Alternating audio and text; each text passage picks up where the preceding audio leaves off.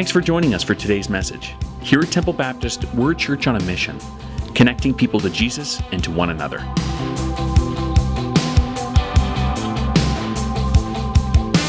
Well, good morning. You may be seated. Good morning. Good morning. Oh, you're a lively bunch this morning. That's awesome. So glad that you chose to be here this uh, today and to share part of your weekend with us. Uh, today is our last day of our series called God in the Shadows. And by the way, I want to welcome some of our our snowbirds are starting to return. So it's nice to have you back as well. Listen, we've been studying the book of Esther. And, and the book of Esther is separated from all other books in the Bible because it's the only book in the Bible that doesn't mention the name of God. Uh, not even once is God's name not mentioned. Uh, here we have this story of a Jewish orphan girl living in exile who becomes the queen of Persia. It's almost like a, a Disney princess story, except these are real, true characters uh, that we are studying. This is not just fiction, this is real life. And if you're new here this morning, you may say, Why would you spend five weeks 10 chapters, 167 verses, studying a book in the Bible that doesn't even mention the name of God. Don't you go to church and read your Bible to learn about God? Well, we've been saying this for the last five weeks. Just because his name is not mentioned in the book does not mean he's not in the book. In fact, his hand can be found on every single page that you read, his thumbprint can be found on every verse in the book uh, of Esther. And though his name is not mentioned in the book, there probably is no other book in all of the Bible where God is more evident working behind the scenes in the book of Esther.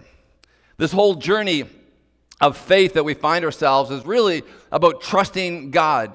That God can take all the pieces of our story and everyone else's story and trust that God is able to take all those pieces and properly place each one of them together. I think the book of Esther is a book that we can easily identify with. And I say that because of all the ups and downs in Esther's life, with all the highs and lows of Mordecai, with all the drama that has taken place in the book, the question that is most asked really is where is God? Like, where is God? I mean, God, didn't you promise that you would never leave us or forsake us? And it seems like you have forsaken us. Didn't you say that you would walk with us when there were times of trouble? And each and every day. If that be true, then why is there so much chaos in my life? Why is it that I can't find God anywhere? Why is it that I feel so alone at times? Why isn't He acting on my behalf? Why isn't He stepping in and taking control of the mess that I find myself in? We ask those questions, and those questions were asked in the book of Esther almost 2,500 years ago. The same questions are being asked Where are you, God? I mean, I and my people are about ready to be wiped off the earth. Me and, and the Jewish people, like, where are you? I mean, we're getting ready to experience genocide. What are you doing about it, God? That's what's being asked. It's like God has skipped town and, and left them to fight their own battles. But there is never a time that God actually leaves the battlefield and lets you fight on your own. I didn't say there wouldn't be times that you wouldn't feel like God has left you out on the battlefield. I didn't say that you wouldn't be times you didn't sense that maybe God wasn't there. But I'm telling you, God never leaves the battlefield. He never, never, never, never leaves you on your own at all. He's always working behind the scenes of our life. He just doesn't often work on the main stage under the lights. He's lots of times just working behind the, the backstage, behind the curtain. Even though I know most of us like when he does his miraculous uh, things where you and I can stand up and kind of just brag about the things of God. We prefer that when we're facing financial problems that we are the ones who win the mega million lottery, right? That's like, oh, look what God did. We prefer that when we've been diagnosed with stage four cancer, that God would just heal us without any uh, treatments at all. We, we prefer that when we have a prodigal child, that God miraculously turns him around. We like those unexplainable events that only could happen if God stepped in. I know I'm like that because I like to flaunt those miraculous events that God does. But you know what? God just simply often works in everyday situations in everyday circumstances, in everyday elements of life. And what we're learning in this book, or what we have been trying to learn in this book, that there is always a reason for the season. There's always a purpose in the pain. There's always a design in the disaster. There is always hope in the hurt, and there's life after death in Christ. And we're here for such a time as this. And Mordecai reminds Esther God has not put you in royal position so you can be prominent. He's put you in this position for a purpose. That she was the queen of Sheba for such a time as this. And in the story of Esther, of course, we were introduced to the villain of the story. His name is Haman. He's described as an enemy of the Jew. He's the second most powerful man in the uh, Persian Empire. There's no one that has more power or influence in the empire than the king, and he's the king's right hand man. And Haman is, is offended by a man named Mordecai. Like he, he's been offended by Mordecai for years now because Mordecai doesn't give him the honor that he feels that he is due. And as I was reading through that again about offense, you know, offense oftentimes will will lead to bitterness. And then bitterness will lead to resentment. And resentment will lead to retaliation. And retaliation often will lead to anger. And anger will lead to wrath. And wrath will lead to hatred. And then hatred leads to violence. And violence leads to murder. And murder leads to genocide. That's kind of what's taken place here in the life of Haman. Like, it comes to the point that genocide is the only answer uh, for Haman. That's the only solution. And he has this root of bitterness down deep in his life. And by the way, the same thing can happen to us. When we let bitterness get rooted in, we will, we will, um, it will cause us to think and act in ways that we never thought we ever would. And we sometimes, you know, just hope for that one day that I can get even, retaliation. But I want to know that let you know that forgiveness will always cut off the head of bitterness. And so Haman um, devises this deceptive and cunning plan to rid all the Jews in the empire. And it seems as though nothing can stop him. Everything is going just according to plan, no matter what. It looks like for sure Haman's plan to kill Mordecai will happen. Haman wakes up in the morning knowing that by noon Mordecai will be hanging on the gallows that he has built 75 feet high, showing to the whole city of Susa there's one man that controls life and death, and his name is Haman. And that's what he was hoping would happen. And last week we kind of looked at a 24 hour period of time in the Persian Empire in the life of Queen Esther. And in a 24 hour period. The queen puts her life on the line. There, there's a dinner invitation. There's a gallows being built. There's a royal parade for a man who is living on death row. And then there's a night of insomnia.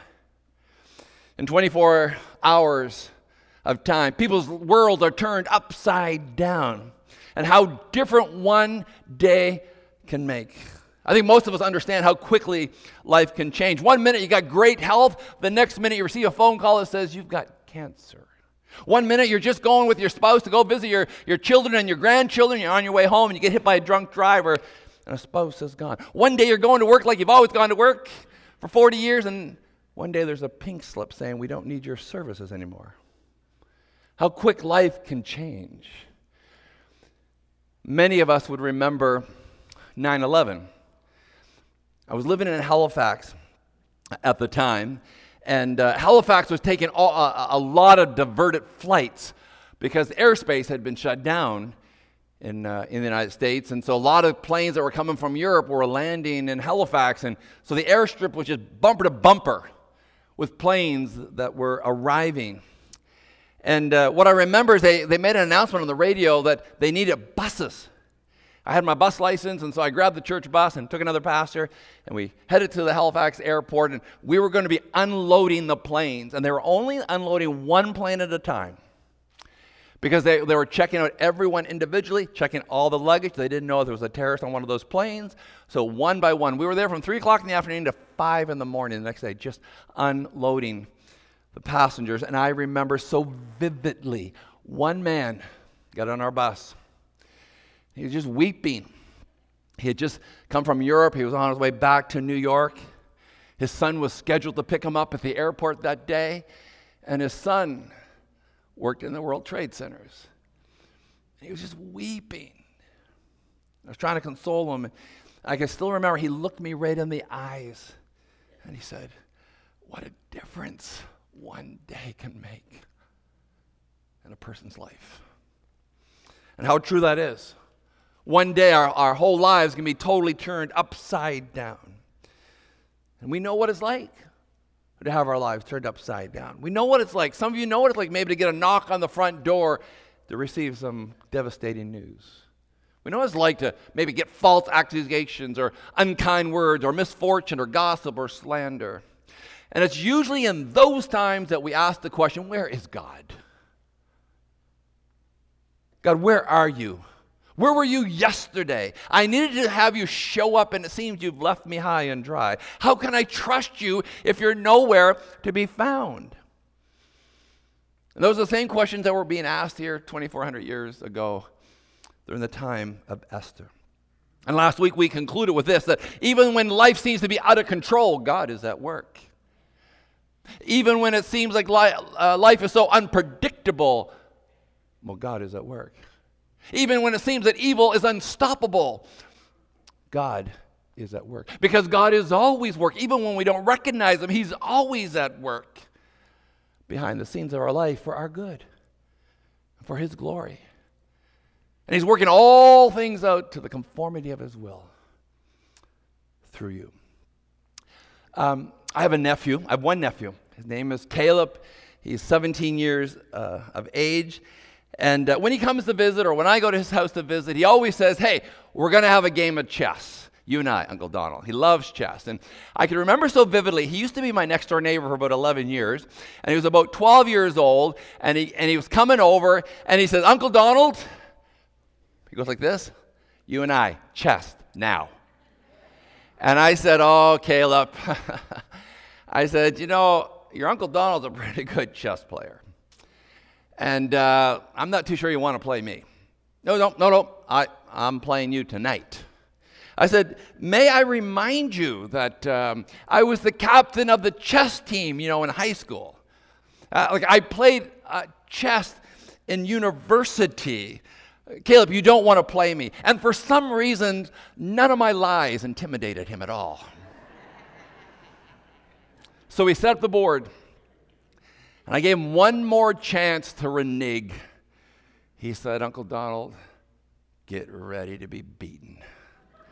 I gave up my loud, I take your challenge. And we began to move the players on the board. I was the first one to take a pawn. Then I took another player. Then I took another player. And I took another player. And then all of a sudden, the words checkmate were said, but they weren't coming out of my lips. I could hear them in my ear. And I thought, how is this possible? I was actually only two moves away from checkmate. And I thought to myself, how did he do that? And you know what he did? He took his queen, and she was a decoy, and I kept watching the queen. And I didn't realize it, and I fell for it. And I had underestimated what his queen was doing. And the next thing I know, I'm in checkmate. And Haman had underestimated what the queen was doing. He had made some very bold moves, but in the end, it was he that was lost the game. I mean, Haman had just finished building a 75 foot gallows upon which to hang his colleague Mordecai on. His death was intended to be a foreshadow of the fate of every Jew in Persia. He'd already mapped out all the moves so very carefully with precision. He had Mordecai in check, and he now was only hours away of declaring checkmate. But then something unexpected happened. In a series of events, the tables were turned, and Haman hadn't done his homework. He had been knocking pieces off the board of his opponent's board without noticing the most important piece the queen. He had failed to keep his eye on the queen. Haman had just discovered in sh- complete shock that the queen was a Jewess. Haman had made plans to destroy and kill and annihilate every Jew in the empire, and to his horror, he found out the queen was one. Hadn't kept his eye on the queen. I bet he began scratching his head. How did I how did I miss that one piece of all the plans, of all the details in my plan? How did I miss that one? And of course, we learned last week that the king was absolutely enraged when he found out someone was trying to take the, the, the life of his wife. And then to find out it was his right hand man, it says he left the room furious, angry. And of course, he comes back in, and then he just finds Haman kind of on top of Esther, begging for her life, and he just gets enraged. And as I read this story, I can't help but realize that God is the ultimate strategist. The game of life belongs to Him. Even when He is silent, He is present. Even when it seems He's been removed, He remains sovereign. Even when it seems that He is running late, His purposes are right on time. God is the master of the game of life. And God has not only created you, but He's created you to be here for this moment. And it just happens to be for such a time as this. And when the tables are suddenly turned, after Esther had risked her life to get the king's attention, within 24 hours, Haman's plot was uncovered and he was hanging from his own gallows. And it's at this point that most people stop reading the book of Esther. Hey, whew. You know, the villains got defeated. Esther now is one. It's over. And in fact, I've had people even say, So, what are you preaching on next week, Donald? I go, Well, we're, we're, we're still studying Esther. Oh, but it's over. I mean, she won. I go, Oh, no, no, no. The story's not over. First of all, there's three more chapters. Secondly, remember, there's a law that's been put in place that cannot be changed. And that day is coming. Esther has no time to lay out on her lawn chair and soak in the sun. There's a law that says there is a day coming that they will have to deal with. Haman may be dead, but the, the, the edict of death still remains. What a turn of events. And that's was God's hand at work in the glove of history. It might look like a series of coincidences, but it's actually the sovereign providence of God moving the places. And this scene and these moves are all choreographed by the creator of the universe. But however good the news was, the edict was still in place pending the destruction of every Jew in the entire Persian Empire. And so, with that, let's pick up our story again. If you take your Bibles or electronic device, whatever you may have, and turn to the book of Esther. And we're going to be looking at chapter 8. Esther chapter 8.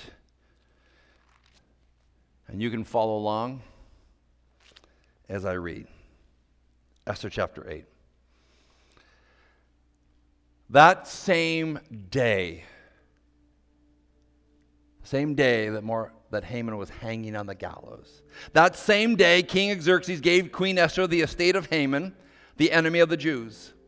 And Mordecai came into the presence of the king, for Esther had told how he was related to her. And the king took off his signet ring, which he had reclaimed from Haman, and presented it to Mordecai. And Esther appointed him over Haman's estate. Esther again pleaded with the king, falling at his feet and weeping. She begged him to put an end to the evil plan of Haman the Agagite, which he had devised against the Jews. Then the king extended the royal or the gold scepter to Esther, and she arose and she stood before him.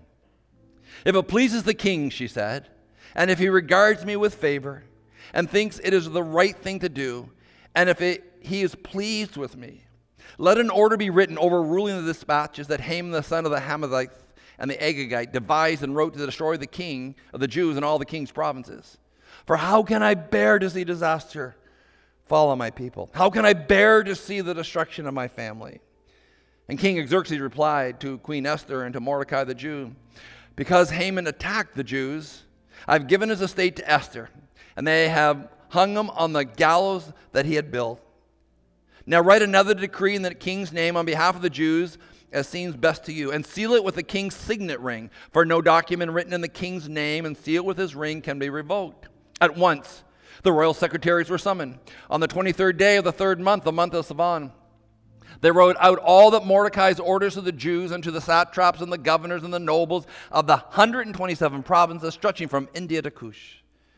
These orders were written in script of every province and in the language of each people, and also to the Jews in their own script and language. Mordecai wrote in the name of King Xerxes, sealed the dispatches with the king's signet ring, and sent them by mounted couriers who rode fast horses, especially bred for the king. The king's edict granted the Jews in every city the right to assemble and protect themselves, to destroy, kill, and annihilate the armed men of any nationality or province who might attack them and their women and their children, and to plunder the property of their enemies. The day appointed for the Jews to do this in all the provinces of King Xerxes was the 13th day of the 12th month, the month of Adar. A copy of the text of the edict was to be issued as law in every province and made known to the people of every nationality, so that the Jews would be ready on that day to avenge themselves against their enemies. The couriers, the riding royal horses, went out, spurred on by the king's command, and the edict was issued in the citadel, the citadel of Susa. When Mordecai left the king's presence, remember, this is all on the same day. that morning that Haman was hanging, this is all happening that day. When Mordecai left the king's presence, he was wearing royal garments of blue and white, a large crown of gold, and a purple robe of fine linen. And the city of Susa held a joyous celebration. For the Jews, it was a time of happiness and joy and gladness and honor. In every province and in every city to which the edict of the king came, there was joy and gladness amongst the Jews, with feasting and celebrating, and many people of nationalities became Jews because the fear of the Jews had seized them. Verse 16 it says, There was hope, there was light at the end of the tunnel. And with that, let's just pray. Father, we pray now as we look into your word over these next few moments in time. I pray, God, that we will be able to really grasp the providence of God, that will really come to grips that you are ultimately always in control and that you're always working in our life. Sometimes it's behind the scenes, but you're always at work. Lord, I pray that truth would be seared in our hearts and minds this morning. We pray in Jesus' name. Amen. So, what we have here is there's this national day of celebration nationwide for the Jewish pe- people. The Persian Pony Express had galloped at full speed, bringing the good news to the Jewish people. Now the clouds, it seems, have been parted for the Jews, even though the massacre was drawing near. Because now the Jews could finally defend themselves, though they were greatly outnumbered. Napoleon once said that God is always on the side of the largest army.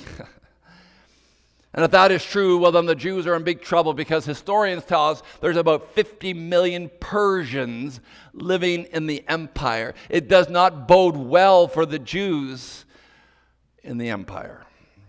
It seems maybe, though, that Napoleon may be wrong on this occasion. You know, something that really struck me in the very next chapter as you read, if you take time to read that later this week, in verses 10 and verse 15 and verse 16, it talks about the Jews defending themselves, and it says, Not one of them took any of the property, any of the belongings of those who attacked them. Even though the law says if you kill somebody who's trying to kill you, you can go and take everything that belongs to them. It says the Jews did not take anyone's plunder. It says, though, that they killed 75,000 other enemies, and not one Jew died. That's God at work. Even though the Jews could have taken, it wouldn't have been considered stealing, they didn't take one thing. I don't know about you. I don't know if you've ever felt ripped off by somebody. I don't know if you've ever felt like you were taken advantage by someone. I remember when I was, I don't know, maybe about 10 years old, And I can remember being in the house and our car had broken down, and my dad had purchased a new motor to put in the car, and it was actually worse than the motor that was in there. And my dad is a pretty even keel guy. Like, you know, if the house burns down, it's like, well, we to spend a night in the hotel tonight. Isn't that good news? Like, he's just so easy going. But that particular day, whew, he felt like he had been taken advantage of. And I just remember as I was listening to him on the other end of the, the telephone thinking, oh my goodness, he is going to take legal action against this guy. We all, which he didn't, by the way, but we all like, we all like to retaliate when someone has done us wrong. We like revenge. We like settling the score. And that's what could have happened for the Jews. They could have settled the score with their enemies. I read this humorous story this week about a guy who was bit by a dog who had rabies. He was rushed to the hospital, and the tests were done and on both the dog and the man. The doctor came into the room to deliver the news. He says, The dog has rabies, and most likely you will develop rabies. The man quickly grabbed a, a pad and a pen and began to write. The doctor thought he was writing out his last will and testament. And he told them, You are not going to die. There is a cure. The man responded, I know that. I'm just writing out a list of the people that I want to bite today. That's usually how we like to do it get even. And that's what the world thinks is actually appropriate. The truth is, the longer that we stay in that stage of revenge and retaliate, the harder it is on us. Bitterness and anger will always steal your joy. Even though oftentimes the enemy will whisper in our ear, get even. You've taken it long enough. It's time. Settle the score. I discovered that when we respond differently than what the world expects, people take notice. When you turn the cheek after suffering injustice, people are left asking questions. And in the end, God receives glory and the gospel gains more credibility because it really has changed us. If you take time to, to read the remainder of the story, and there's this national day of celebrating, and it's marked on the calendar to be celebrated every year. It's called the Day of Purim. And it talks about in the next couple of chapters, this day was set up to always remember that they would never forget that God had delivered them from annihilation. And, this, and, and they were told, tell your children that God delivered us. Tell your grandchildren that God delivered us. Make sure your great grandchildren know of this day when God delivered his people from the hand of their enemy. And for nearly 2,500 years, it has been celebrated the day of Purim the day that the Jewish people were rescued from the hand of their enemy in the book of Esther. Well, near, over 2,400 years later, there's a 20th century story that resembles the story of Esther. And it was reenacted in the country of Russia. On March 1st, 1953, just eight years after the Holocaust, where six million Jews had been killed, Joseph Stalin unveiled a proposal to liquidate every Jew in the Soviet Union, about three million. The proposal was due to go into effect on March the 9th. Stalin, a paranoid Jew hater, had liquidated already thousands of Jews during the 1930s, including many of those who were really loyal to him and, and were trusted comrades from the beginning of the Bolshevik Revolution. Stalin had exterminated the Jewish Communist Party, that really, that party did more to wipe out Jewish uh, culture than anything else. And, and he executed the heads of that party. And the Jewish Communist Party, by the way, this was their mission. The Jewish now Communist Party's mission was the destruction of of traditional Jewish life, the Zionist movement, and the Hebrew culture. These Jews actually were allies to the Stalin, and yet he was out to destroy them. In fact, we find out that the very first ambassador that came from Israel to the Soviet Union was named Golda Meir. And he was so infuriated by the reception that she received when she came into the country by the Jews that he began to move ruthlessly to make sure that each Jew living in Russia would be destroyed. And so he, Jewish poets and writers and artists were all liquidated. Most who were loyal to the Communist Party. And then the world was stunned when the Czechoslovakia uh, Communist Party boss, Slansky, a loyal Stalinist, was charged with treason and hanged like his good friend. But it was the infamous doctor plot that was to mark the climatic movement of Jewish genocide. In 1953, Stalin had suddenly announced that a plot had been discovered that was designed to kill him. It was a devious and a clever one, planned by doctors who all happened to be Jewish. And the government controlled press made sure that was the front page every day on the paper the plot and the plotters. And Stalin decided that he would hang all the doctors, and it would be a, serve as a pretext for the mass rioting that would take place in the Soviet Union. And that for three days of these riots, his plan was to destroy two thirds of the Jews in Russia. And the last third would be sent to Siberia to a concentration camp where they would eventually die. So on March 1st, 1953, at 12 noon, Stalin called for a meeting of all of his high ranking Communist Party members into the Kremlin and read to the Soviet leaders his plan to exterminate the Jews. He said, I quote, The murderers in the white jackets, those are the doctors, have admitted their guilt. On the 9th of March, they will be hanged in Red Square before all to see. But not even this punishment will satisfy our people. The masses' anger will not be satisfied, and there will be three days when we will be unable to stop the righteous wrath of the people who will take out their fury on the Jewish people. Stalin concluded by saying that after three days, the heads of Jewish communities will admit in writing their collective guilt against the Russian people and will plead with the government to save them from total annihilation.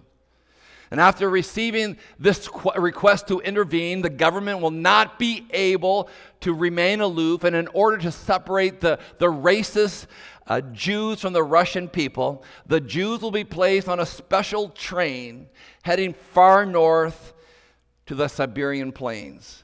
However, only one third, this is what he said, only one third of the passengers on that special train will arrive to their destination. The other two will fall to the anger of the masses at every stop along the way. When Stalin finished reading the proposal, the room was dead silent.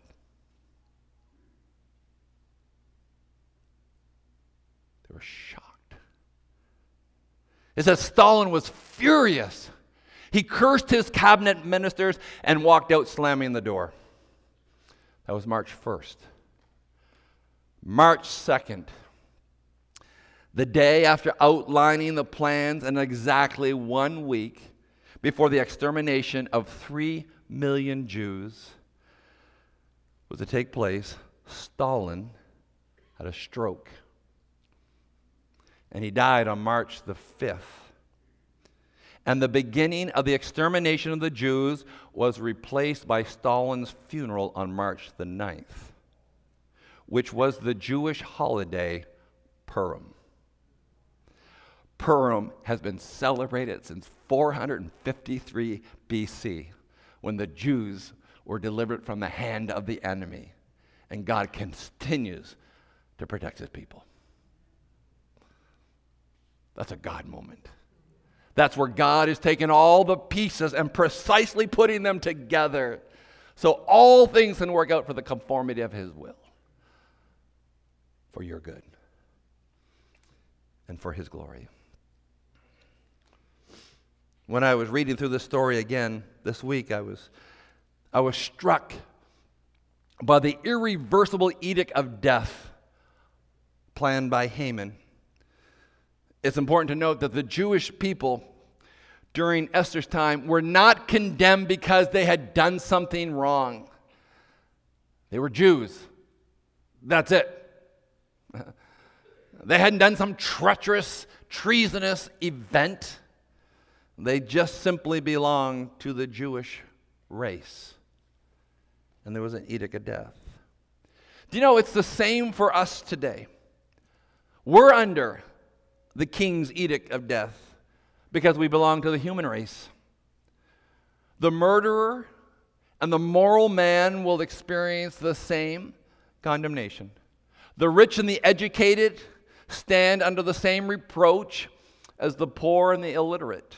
Serial killers and social workers are both under the irreversible edict of death.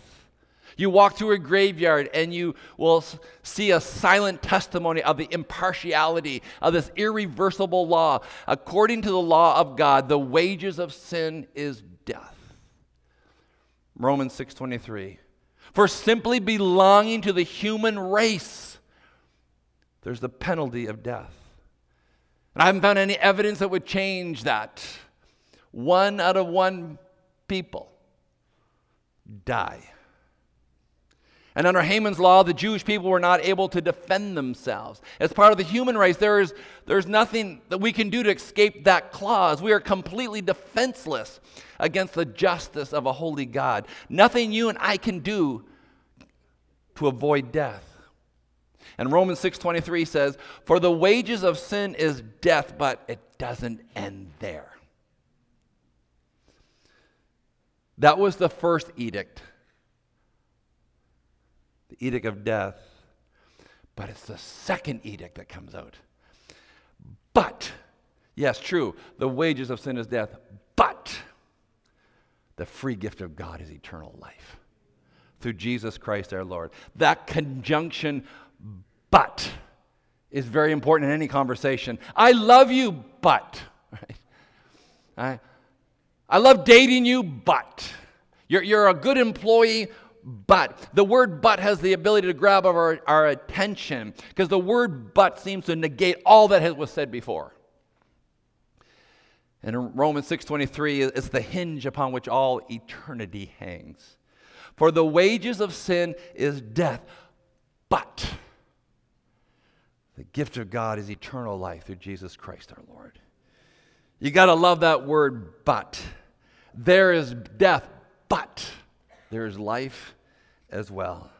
And Jesus' death on the cross and resurrection nullifies the edict of death and enacts the edict of life. And we'll be celebrating in just a couple of weeks. None of us can avoid death, but all of us can, by faith in Jesus, accept the edict of life. And the second edict brings life and hope and peace and purpose. You know, I really believe this to be true. The only place that you can really find peace in this world is in the heart of someone who has been redeemed by Christ and reconciled to God. That's where peace really resides. It's not a, it's not a state of never ending ecstasy. It's not that you have a, a, thrill every time you climb out of the bed, but it is the knowledge that the wrath of God no longer rests on you. You are no longer helpless and defenseless under this edict of death, but forgiveness under the life edict of life. You can be saved. I conclude with these two things this morning. In your journey of faith, walk with confidence that even when God cannot be found, even when you're wondering, where is God? Even when you're tempted to think, He's left me to fight on my own, remember He's not gone anywhere. He hasn't left you. He made a promise to His kids. He said, I will never leave you. I will never forsake you. And He has the power to keep His promises. He may be in the shadows, but He is always present. Always present. Always at work. Sometimes it just happens to be behind the scenes. And sometimes we just don't recognize it. We just don't see it. But He is always at work, working all things out to the conformity of His will for your good and His glory. Second, for all of us, the edict of death has been passed down, but the edict of life is offered to those in Christ Jesus. I know most of you in this room probably have accepted Christ as your Lord and Savior. But I'm confident to know that in a room this size, there are people that haven't given their life to Jesus. There was never a, a, moment in your life where you recognized who he was and you invited him in.